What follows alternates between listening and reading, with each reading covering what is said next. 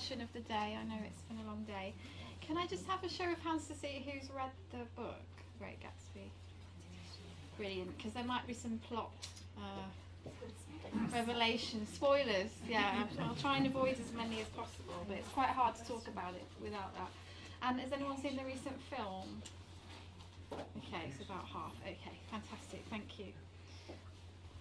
Right, so when The Great Gatsby was first published by Scribner's New York in 1925, the cover, as we can see here, showed a pair of cold eyes with a hint of a tear looming above a brightly lit city scene. The cover and its contents positioned it in exactly the moment of its time. There are, there are Art Deco resonances in the design of the woman's face, in the heavily made up eyes and the pink, pronounced mouth, but in the city scene below the lurking eyes, we have the gaudiness of neon. Neon lights became popular in New York in the 1920s. Therefore, from the very beginning of the novel, we are presented with an image that it is as appealing as it is unsettling, as artistic as it is man made and manufactured, as the complexities of Fitzgerald's world, that of New York in the 20s and 30s, and the world of his novels are made clear. For this talk, I'm going to focus on these complexities and paradoxes, touching on the recent film adaptation of Gatsby and moving beyond the novel to pick up on some of the complexities in Fitzgerald's other novels too, and showing hopefully how Gatsby is part of a narrative in the writing life of Fitzgerald rather than its apotheosis. And in so doing, I'm going to just cover some of the following themes. The idea of enchantment as a theme in Gatsby and beyond, what is enchantment and what is disenchantment, and how do these two things play out? The paradoxes and vacillations that govern the, govern the novel and other novels. Uh, Fitzgerald describes Gatsby alternately as the great American novel and as rough stuff that people might shy at. Which one is it? I want to think about the iconography of Gatsby and the movement from page to screen. And I want to look at some of the motifs that come up in this and other novels, including alcoholism and car crashes. And lastly, to just touch on something which is quite new in Fitzgerald's studies, which is the relationship between Fitzgerald and John Keats. So, an overall theme of this talk is the paradox of enchantment that lies beyond Gatsby and um, goes to everything that Fitzgerald wrote, arguably. Fitzgerald was painfully aware that once one encounters the thing one most desires, that thing that has held one's enchantment, the appeal of that same thing begins automatically to be lost but one still goes back again and again. This very thing happens in a famous passage from chapter 5 of The Great Gatsby, in which Jay Gatsby finally gets to meet Daisy Buchanan again, the girl of his dreams upon whom all of his ideals have been based. This is a very famous scene. If it wasn't for the mist, we could see your home across the bay, said Gatsby. You always have a green light that burns all night at the end of your dock. Daisy put her arm through his abruptly but he seemed absorbed in what he had just said. Possibly it had occurred to him that the colossal significance of that light had now vanished forever. Compared to the great distance that had separated him from Daisy, it had seemed very near to her, almost touching her. It had seemed as close as a star to the moon. Now it was again a green light on a dock. His count of enchanted objects had diminished by one. In my own work, which has looked at the idea of enchantment within American and Irish literature, I've come back again and again to this idea of what enchantment really is. Is it the promise of beauty or the faith in the possibility of this beauty? Is it the dazzling lights of a big city or the shimmer of the moment? And what happens when such enchantment proves to be an illusion? These are the questions that Fitzgerald raises in Gatsby and beyond, and so today I want to think about the ways in which oppositions and paradoxes play out in Fitzgerald's works to create a world in which enchantment and disappointment, promise and despair sit side by side, and to work out why and how his works still appeal almost through their being, like the first cover of Gatsby, exactly of their moment in time. So, to give a brief overview of Fitzgerald's life, he was born in 1896 in St. Paul, Minnesota and died in 1940 following a series of heart attacks. Famously struggling with alcohol throughout his life, it is probably unsurprising that he died so young. A run through of his publishing achievements would suggest great success. In 1919, he sold his first story. 1920 saw his first novel, This Side of Paradise, published. interestingly, his publishers, Scribners, had expected him not to return from World War One, so we're planning to publish it as the tragic story of a great mind who had died young, and they were quite annoyed when he came back. In 1920, he married the beautiful but fragile. Oh, sorry, this is too uh, subtle. This thing, the beautiful but fragile Zelda Sayre, who would have her own struggles with alcoholism and mental illness. 1922 saw the publication of The Beautiful and Damned. In 1925, The Great Gatsby came out, and in 1934, Tender is the Night was published. Fitzgerald's death in 1940 came before he could finish The Last Tycoon, which he was drafting through 1939. But Fitzgerald's friend, the critic Edmund Wilson, finished the story and brought this out in a joint volume with a new edition of Gatsby in 1941. So, although this timeline marks out Fitzgerald as something of a of a fast success, considering the frequency of his publications. In fact, he spent most of his life not quite living up to the promise he had set for himself and which others had set for him. He found it very difficult to escape the uh, stereotype of the kind of drunken writer. None of his books, with the possible exception of his first, This Side of Paradise, which is now actually thought to be his weakest, was roundly placed in the media. Most critics didn't get Fitzgerald at the time, and it was only when Wilson brought out the joint volume of The Last Tycoon and The Great Gatsby in 1941 that a reassessment began. So, just want to think briefly about the iconography of The Great Gatsby and its connection with the American dream. Um, I've, I've lost count of how many students want to talk about The Great Gatsby in Oxford admissions interviews, and I always want to know why. Um, so, it's something that I, I'm thinking about a lot. And I think some of this, though, comes from what Fitzgerald had to say himself about the Great Gatsby and, and the kind of great ambition he had for it. So here we've got two letters that Fitzgerald sent to his editor, Maxwell Perkins, which display a characteristic, I think, of his attitudes towards his writing a vacillation between intense self belief and intense self doubt, something that spurred him on and dissuaded him in equal measure throughout his career. So, this first letter on the 27th of August 1924, when Fitzgerald was drafting Gatsby in the south of France, gives a hint of the origins of the now perhaps hackneyed idea of Gatsby as the great American novel. Writing to his editor, Fitzgerald remarked, quote, I think my novel is about the best American novel ever written.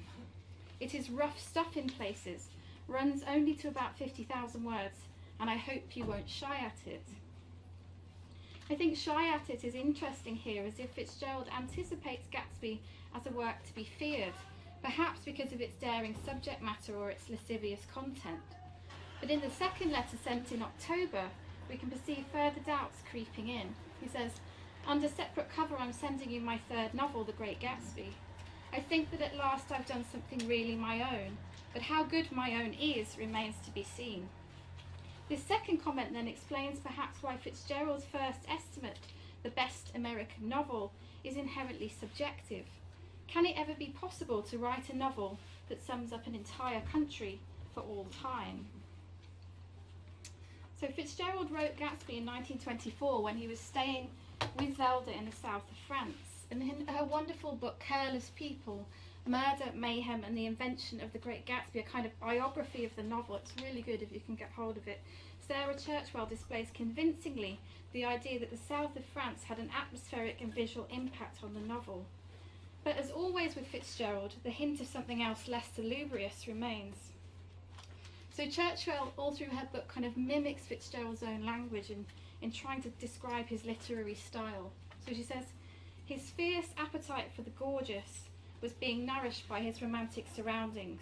White palaces glittered over the water, and glass doors opened over terraces to which they were loosely bound by a breeze blowing through as he evoked the mansions of Long Island. He would call his novel, he thought, Among the Ash Heaps and Millionaires.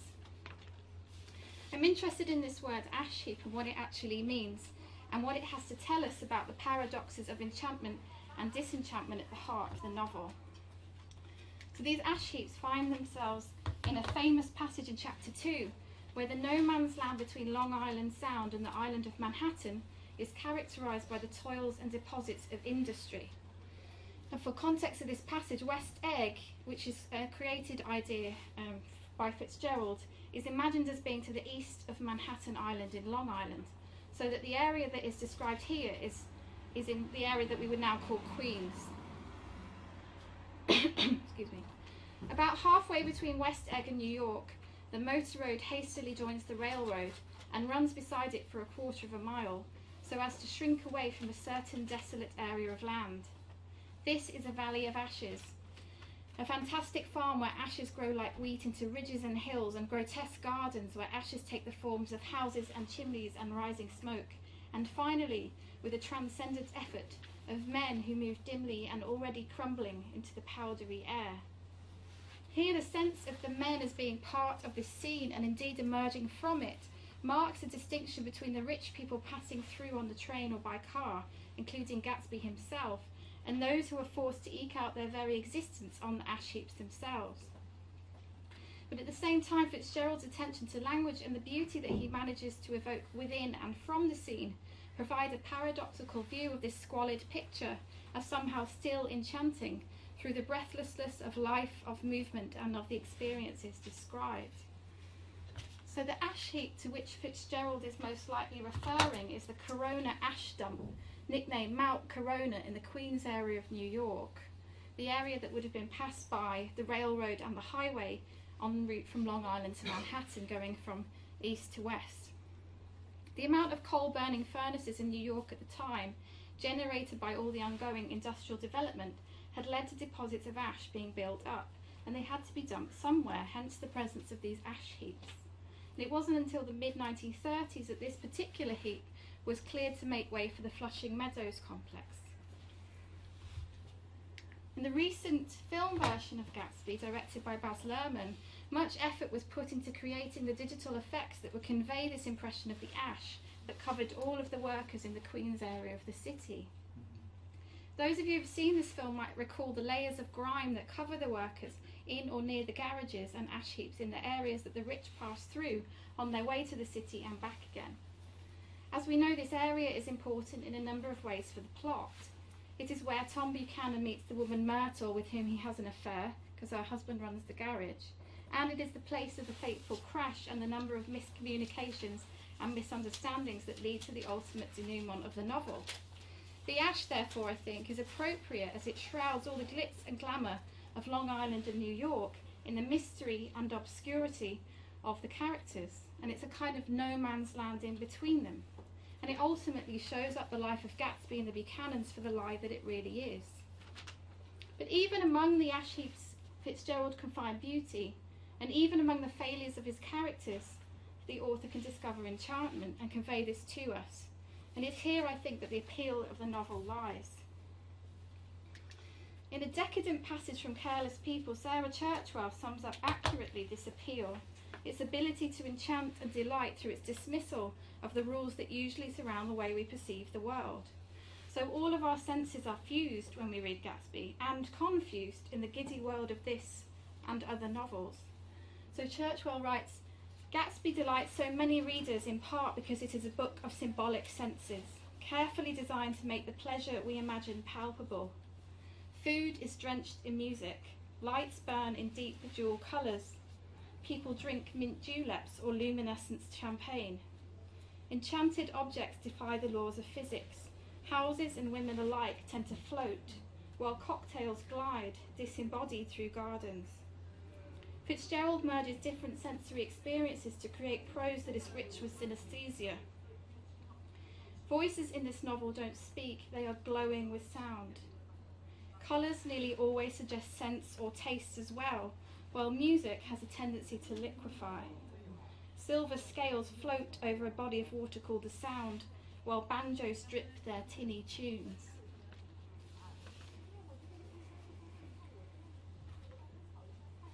So we can perceive something of this synesthetic, shimmering opulence in the recent filmed adaptation of Gatsby, in which huge sets are filled with dancing, swirling people. In Gatsby's house, as portrayed in the film, everything is appropriately circular, as we can see here. The windows are arched, the staircases curve, there are baubles everywhere. Everything is awash with colour and sound, and even in a still, with the idea of movement.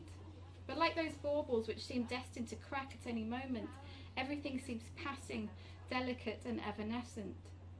It is no accident here that I think much seems to be made of glass.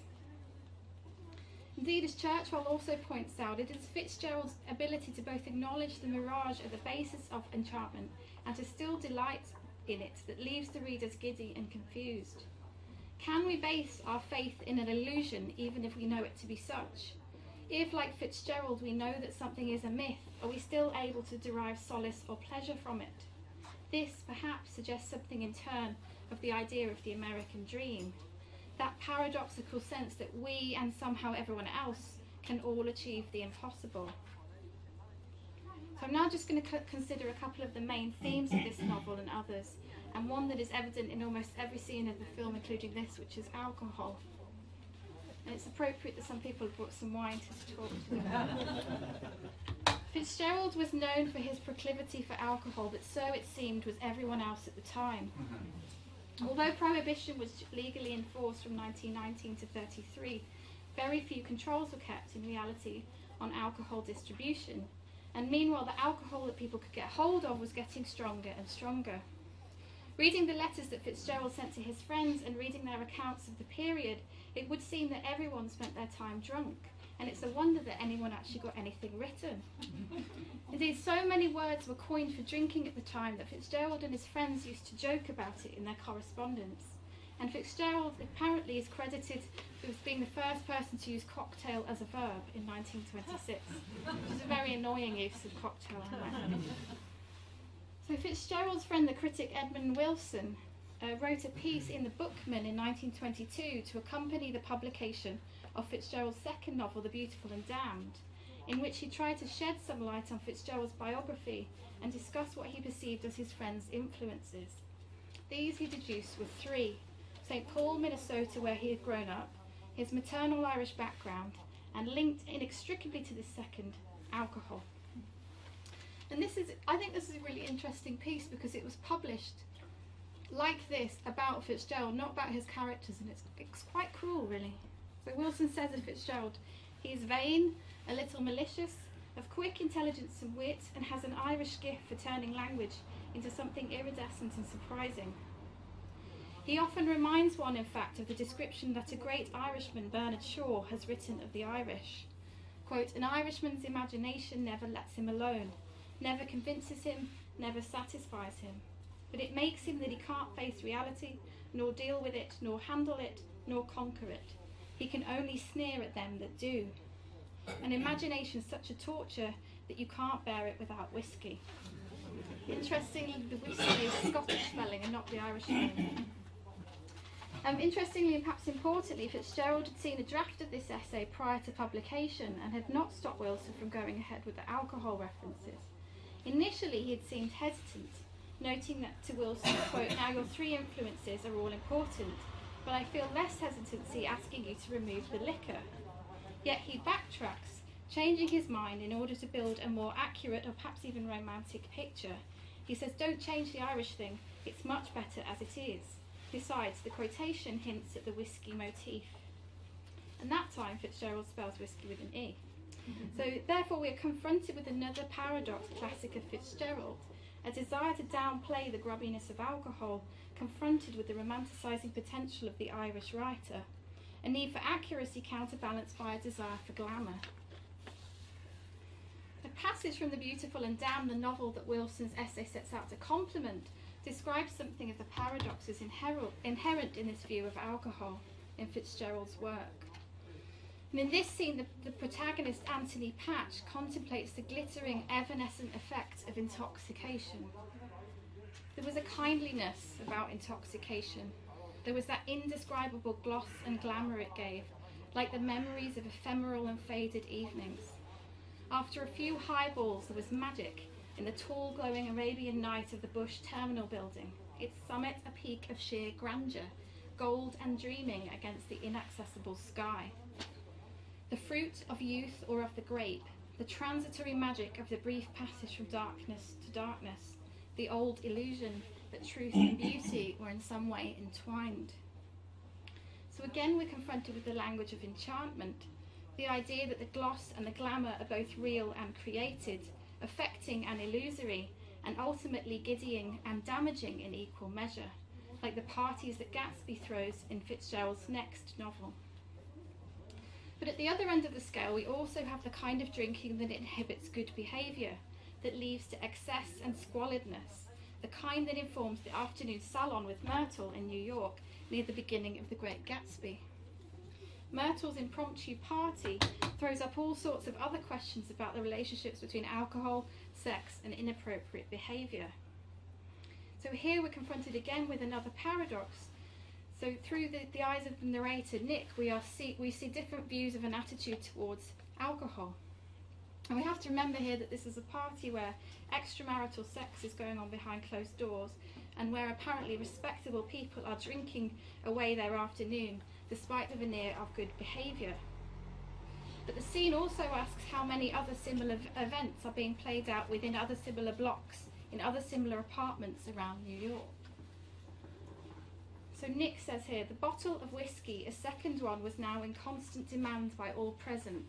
Tom rang the janitor and sent him for some celebrated sandwiches. They always get the munchies, I think, don't they? Which were a complete supper in themselves. I wanted to get out and walk eastward towards the park through the soft twilight, but each time I tried to go, I became entangled in some wild, strident argument which pulled me back, as if with ropes, into my chair. Yet high over the city, our line of yellow windows must have contributed their share of human decency to the casual watcher in the darkening streets. And I saw him too, looking up and wondering. I was within and without, simultaneously enchanted and repelled by the inexhaustible variety of life. But what we might think here is that this idea of variety is itself an illusion, as what is really happening is that the parties are repeating themselves endlessly, something that the Fitzgeralds remarked upon in their own lives. They would often lose whole months attending party after party. So, is it the alcohol that in fact creates this illusion of variety? In Fitzgerald's later novels, alcohol is associated increasingly with ideas of decline, be these physical, mental, or emotional, and in many ways paralleling the author's decline into alcoholism and his wife's struggles with mental illness. Critics have often pointed out, for example, that we first encounter the protagonist of Tender is the Night, Dick Diver, a physician who ought to know better, with drinks in his hand. Seen through the eyes of the 17 year old Rosemary, the young swimmer with whom Diver will later become infatuated, the handsome Dick is making his way along a French beach with glasses in hand. Shows the man with the jockey cap is now going from umbrella to umbrella, carrying a bottle and little glasses in his hands. Presently, he and his friends grew livelier and closer together, and now they were all under a single assemblage of umbrellas. She gathered that someone was leaving, and that this was a last drink on the beach isn't a last drink on the beach.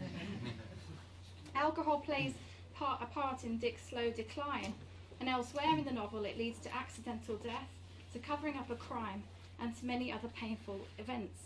Drink has clearly begun to lose its shimmer.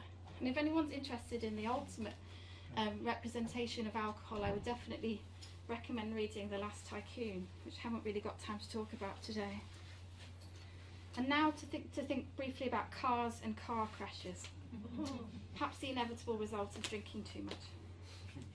So once in the years before the First World War, notes Stephen Sears in his book The Automobile in America, quote, ownership of any kind of automobile was regarded as the American dream come true.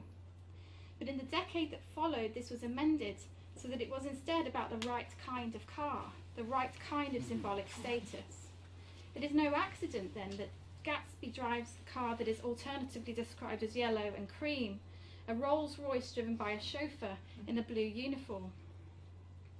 But the flip side of all this, of course, is the possibility of recklessness and of danger. The Great Gatsby alone contains so many near misses that it is perhaps unsurprising that the denouement of the novel relies on a fateful car crash involving Gatsby's car. For example, the tennis star Jordan Baker nearly runs over a workman, a drunken guest drives into a ditch 50 feet away from Gatsby's door, and Tom Buchanan crashes his car outside of Santa Barbara. So, two examples of car accidents from Fitzgerald's novels show the paradox of glamour and danger that lies at the heart of this presentation of automobiles. But in many of the examples throughout the novels, there's something visceral and savage in the presentation of car accidents, representing the accumulation of the character's excess, of their drinking, their recklessness, and perhaps most importantly, their lack of concern for others. We can see, perceive this quite early on in this side of paradise, in which the apathetic protagonist, Amory Blaine, becomes caught up in a car crash in which he is relieved not to have been injured, to which his curiosity is drawn anyway. Here, Amory and his female passenger respond to the scene as it unfolds before them. Well, there's one of you killed here, and two others about dead. My God. Look. She pointed, and they gazed in horror. Under a full light of a roadside arc light lay a form, face downward in a widening circle of blood. By the time we get to Gatsby, the car crash has taken on its own cruel mystique, so that the crash that leads to the final events of the novel becomes almost eroticized, as Fitzgerald creates something of a tableau of the scene. It's a very famous passage.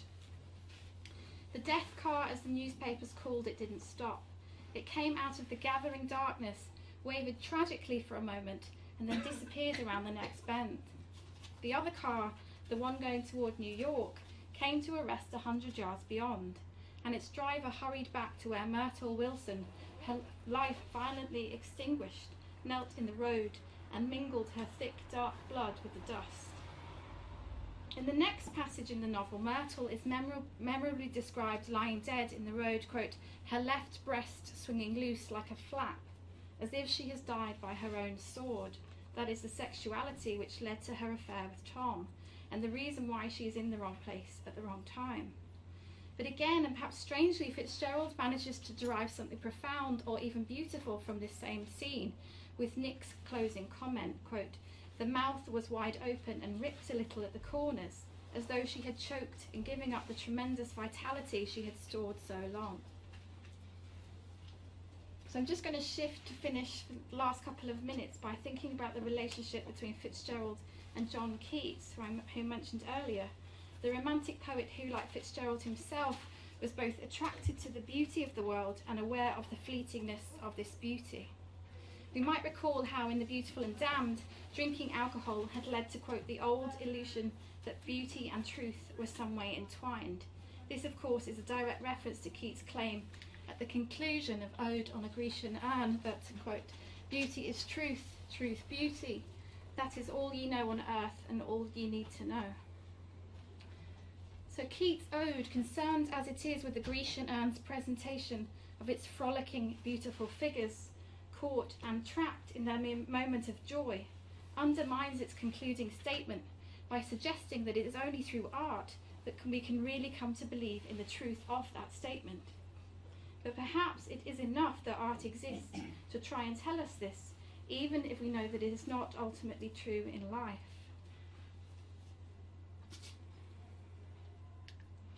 In a letter to his daughter Scotty, written towards the end of his life in 1940, and just as Scotty's about to go up to university, Fitzgerald describes Keats and his Ode on a Grecian Urn in such a way as to suggest his aspirations for his own art.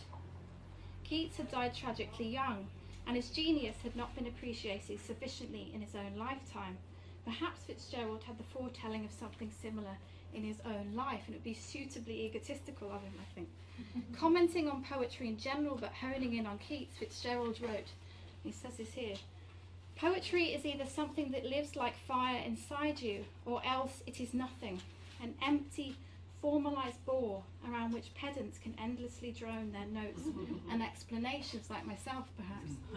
The Grecian urn is endlessly beautiful, with every syllable as inevitable as the notes in Beethoven's Ninth Symphony, or it's just something you don't understand.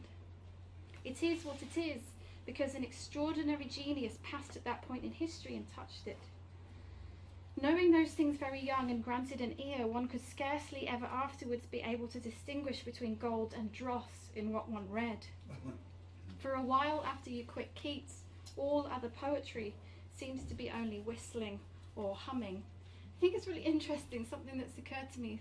Has anybody noticed how much people have started saying it is what it is recently? Fitzgerald was saying that in 1940. Um, so I'm, I'm suggesting here, I think, that in his own writing, Fitzgerald always strives to work towards gold, but seems constantly to suspect that dross might not be far behind. But this is perhaps his lasting appeal. the desire to achieve something glittering and shimmering within a world that is fast losing its direction, and where the literature that sums up that world risks losing itself among the ash heaps and millionaires. Thank you.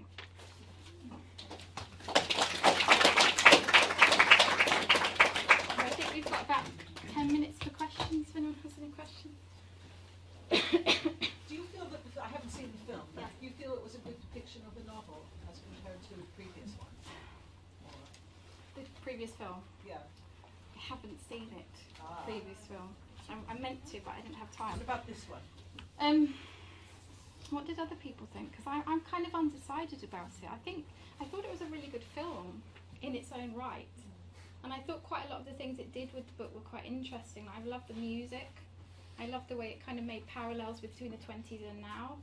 Um, I thought it got. I think it got that synesthesia brilliantly. But I would say that it's much less subtle than the novel. I think a lot of people expect the novels to be much less subtle than it is. When they go to the novel, it's much more pared down, I think. And I thought the, the film was lot, a lot more sexual than the book as well, I would say. But that's probably inevitable? I was, I, was, I think that, that, sexuality is very much. Yeah. And also I've got I've got this thing my, my own in my own work, something I'm interested in is the fact that Gatsby in the book is dark and short and Irish and kind of a well sort of I, I it's implied that he's kind of Irish background alienated. He's always blonde in the films. He's always like this kind of great Aryan kind of super race person, which is actually the opposite of what the book is trying to say. That he was this kind of invader into this world. So I always find that quite Hard interesting. not to think of it though, I guess, because of the films as that blonde. I know, and it really man. cover it really kind of destroys, not destroys, but it uh, informs your reading of it, and then you don't notice that actually uh, Gatsby is supposed to be an outsider. Anyone else? So you mentioned the music. Do you feel that the music complements the film quite well? Because I know they use Lana Del Rey and Yeah, I It's thought quite it. I dark thought it was quite. I thought it was really well done. The way that there was because there's, a- there's a really the way they use kind of Jay Z and then they go into Charleston and those kinds of things. I thought it was really good because I think it it enhanced that that sense of it being kind of giddying and and and sort of strange and kind of um, almost a bit um, uncanny as well. What did you think? Did you think yeah, the same? absolutely, yeah. Yeah, Just I. I, I really liked it. Actually, I actually bought the album because I thought it I thought it worked quite well. Yeah. Fantastic. Um, Sorry, there was a guy just there. well, I wonder how highly you rate the author. What Fitzgerald? Yes. I mean, do you think he's one of the all-time greats? Do you think he just wrote good potboilers? I mean, you know. Oh well, that's what they thought at the time, wasn't it? That he just I wrote good they- potboilers. You know, and yet the books are. I, I would say it's not really not not probably not such a fulfilling answer, but I would say I don't think that Gatsby is his best book. I think Tender Is the Night is amazing. I think the way that that book deals with with all those kind of questions about uh, mental illness and alcoholism and uh, morality are actually better done in Tender Is the Night, but it's much more of a challenge of a read. So I do think that he's been slightly overshadowed by Gatsby. Um, You mentioned the last tycoon. Yeah, that's really good. I really like that. Unfortunately, it's not finished. So, but I think that could have been his best if it if it had been finished. But I mean, Gatsby was dealing with the, the problem of early fame. Yeah. I mean, the, the whole essence of the Crack-Up. Has anybody read the Crack-Up? Because it's a short story based Yeah. for Esquire that was talking about earlier. Is what I've learned from listening to this is about how the impact of the, the use of language Mm. Had a tremendous sort of influence on American literature. Yeah, it's amazing. Yeah. And, and I guess that's where his brilliance is. Mm. There were so many words ca- um, coined just in those for four or five years that we still use now. It's incredible. So there's a lot of uh, lots of innovation, I guess, in language. Um, But, but my sort of take on it is, which is, I can now see where Hunter S. Thompson got his inspiration, which is good or bad, mm, because he had very much fear and loathing on in Las Vegas. Is if you look back at synesthesia, the way that he writes, mm. you can see this in him.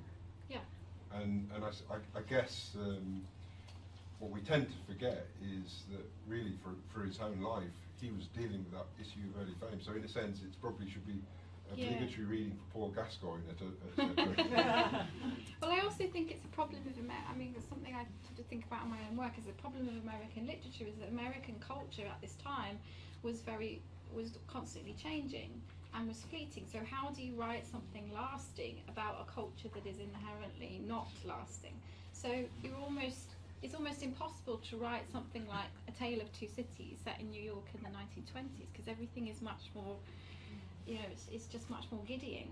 So it wouldn't be a kind of um, it wouldn't be a realistic novel really if it, if it was if it was so kind of solid and uh, beautiful as perhaps something that Dickens or George Eliot would have written. So it's, it's kind of a difficult um, thing to achieve, I think, at that time. But I mean, of course, you know, going back to Thompson, he was in search of the American dream, which is Yeah. the essence of this. This is the American dream Yeah. in the 1930s gone wrong, Yeah, but it, but what is the American dream? I mean, is it precisely. is it? Is, I mean, I think even by the twenties, people were beginning to think that it was a bit of a myth, you know, because it doesn't work. So is that Not the everyone can achieve the American Is that, dream. is that the brilliance of Fitzgerald for picking up on that? Possibly one of one of the one of the brilliances. I think actually think that he's an amazing short story writer as well. I mean, I think that's somewhere where he's really underrated. He seemed to know the art of the short story. I think. And, and of course, a lot of this, going back to, was the fact that at college nobody recognised his brilliance or talent. Mhm. Yeah, but that's true of a lot of writers. Then. So is he talented? Well, of course. Who But wouldn't how study talented him? is he? Well, why is that up to me to say? I mean, you, your your opinions are all as valid as Subjective. mine. Is there any more questions? Yeah. Is there more to the connection with Keats than just the Grecian Um, yeah, it, there's, there's a lot of work being done on it now. Actually, um, he's just he was really really interested in Keats and always seemed to uphold him as the kind of perfect writer and a perfect poet. And a lot of work now is being done on the relationship between Romanticism and modernism, and those kind of links and that idea of the subjective experience. And that fear that both Keats and Fitzgerald had that once you start writing something down, that enchantment is lost. So that's something that goes through everything Keats writes and everything Fitzgerald writes. But it's a Mm, kind of new area of Fitzgerald studies, really. Also goes through Yeats as well. Fitzgerald like Yeats, Yeats like Keats. Goes around like that. What about um, you know the genres of literature? You know um, The what, sorry? the genres of literature. Yeah, I'm, I'm just curious. Like, uh, um, would you suggest like young writers, you know, either take their path, you know, on like writing novels, or more, um, more about you know uh, structuring, you know, a story and um, and, and thinking about you know how to uh, construct a very um, in-depth, you know, um, message, or you know, go to um, you know writing po- poems, poetry, you know, um, where you, for perhaps you know, um, the lines, um, or you know, the word, the wordings themselves are more important. Mm. You know, will you? Well, so saying, why does So- he write prose rather than poetry? Um, no, is it like? Um, do you think like uh, writers or uh, I mean poets and uh, and writers of you know um, novels? uh, Is it like two different type of genres? And and That's would a you good question. Um, would you say you know um, you should either No, take because it's interesting to move. or- c- c- I guess because you're saying because Keats is Yeah. a poet and he's a prose writer. Um, I think it is to do with writers seem to write in the form that they think best suits the experience that they're trying to convey. So I guess these kinds of things, you know, alcoholism, car crashes, um, class issues, they're much, they're probably much more accurately conveyed in, in a novel. But at the same time, other write, you know, a lot of writers always thought that still put poetry as at the top of everything and being the ultimate way of expressing oneself. There's still that hierarchy there. But then it changed quite a lot. I don't know if, if, um, people know that well. Sylvia Plath's poetry. She actually really wanted to be a prose writer and thought that the short story was the best art form, but found that she didn't think she was very good at it, so ended up writing poetry. So that's a sort of strange take because at this time, then, particularly the short story is gaining ground in America and becoming the form to um, symbolise the kind of variety of the American experience. So I guess, yeah, I guess it depends on what your aim is and what you're trying to say, and I think that's why how you select your format. Yeah, because very few people are good at everything. I think. Quite hard to think of a writer. Maybe Thomas Hardy. He's very good at poetry and prose, but there aren't that many. Um, anything else? Don't have to help. Great. Well, thank you so much for coming. Enjoy your drink.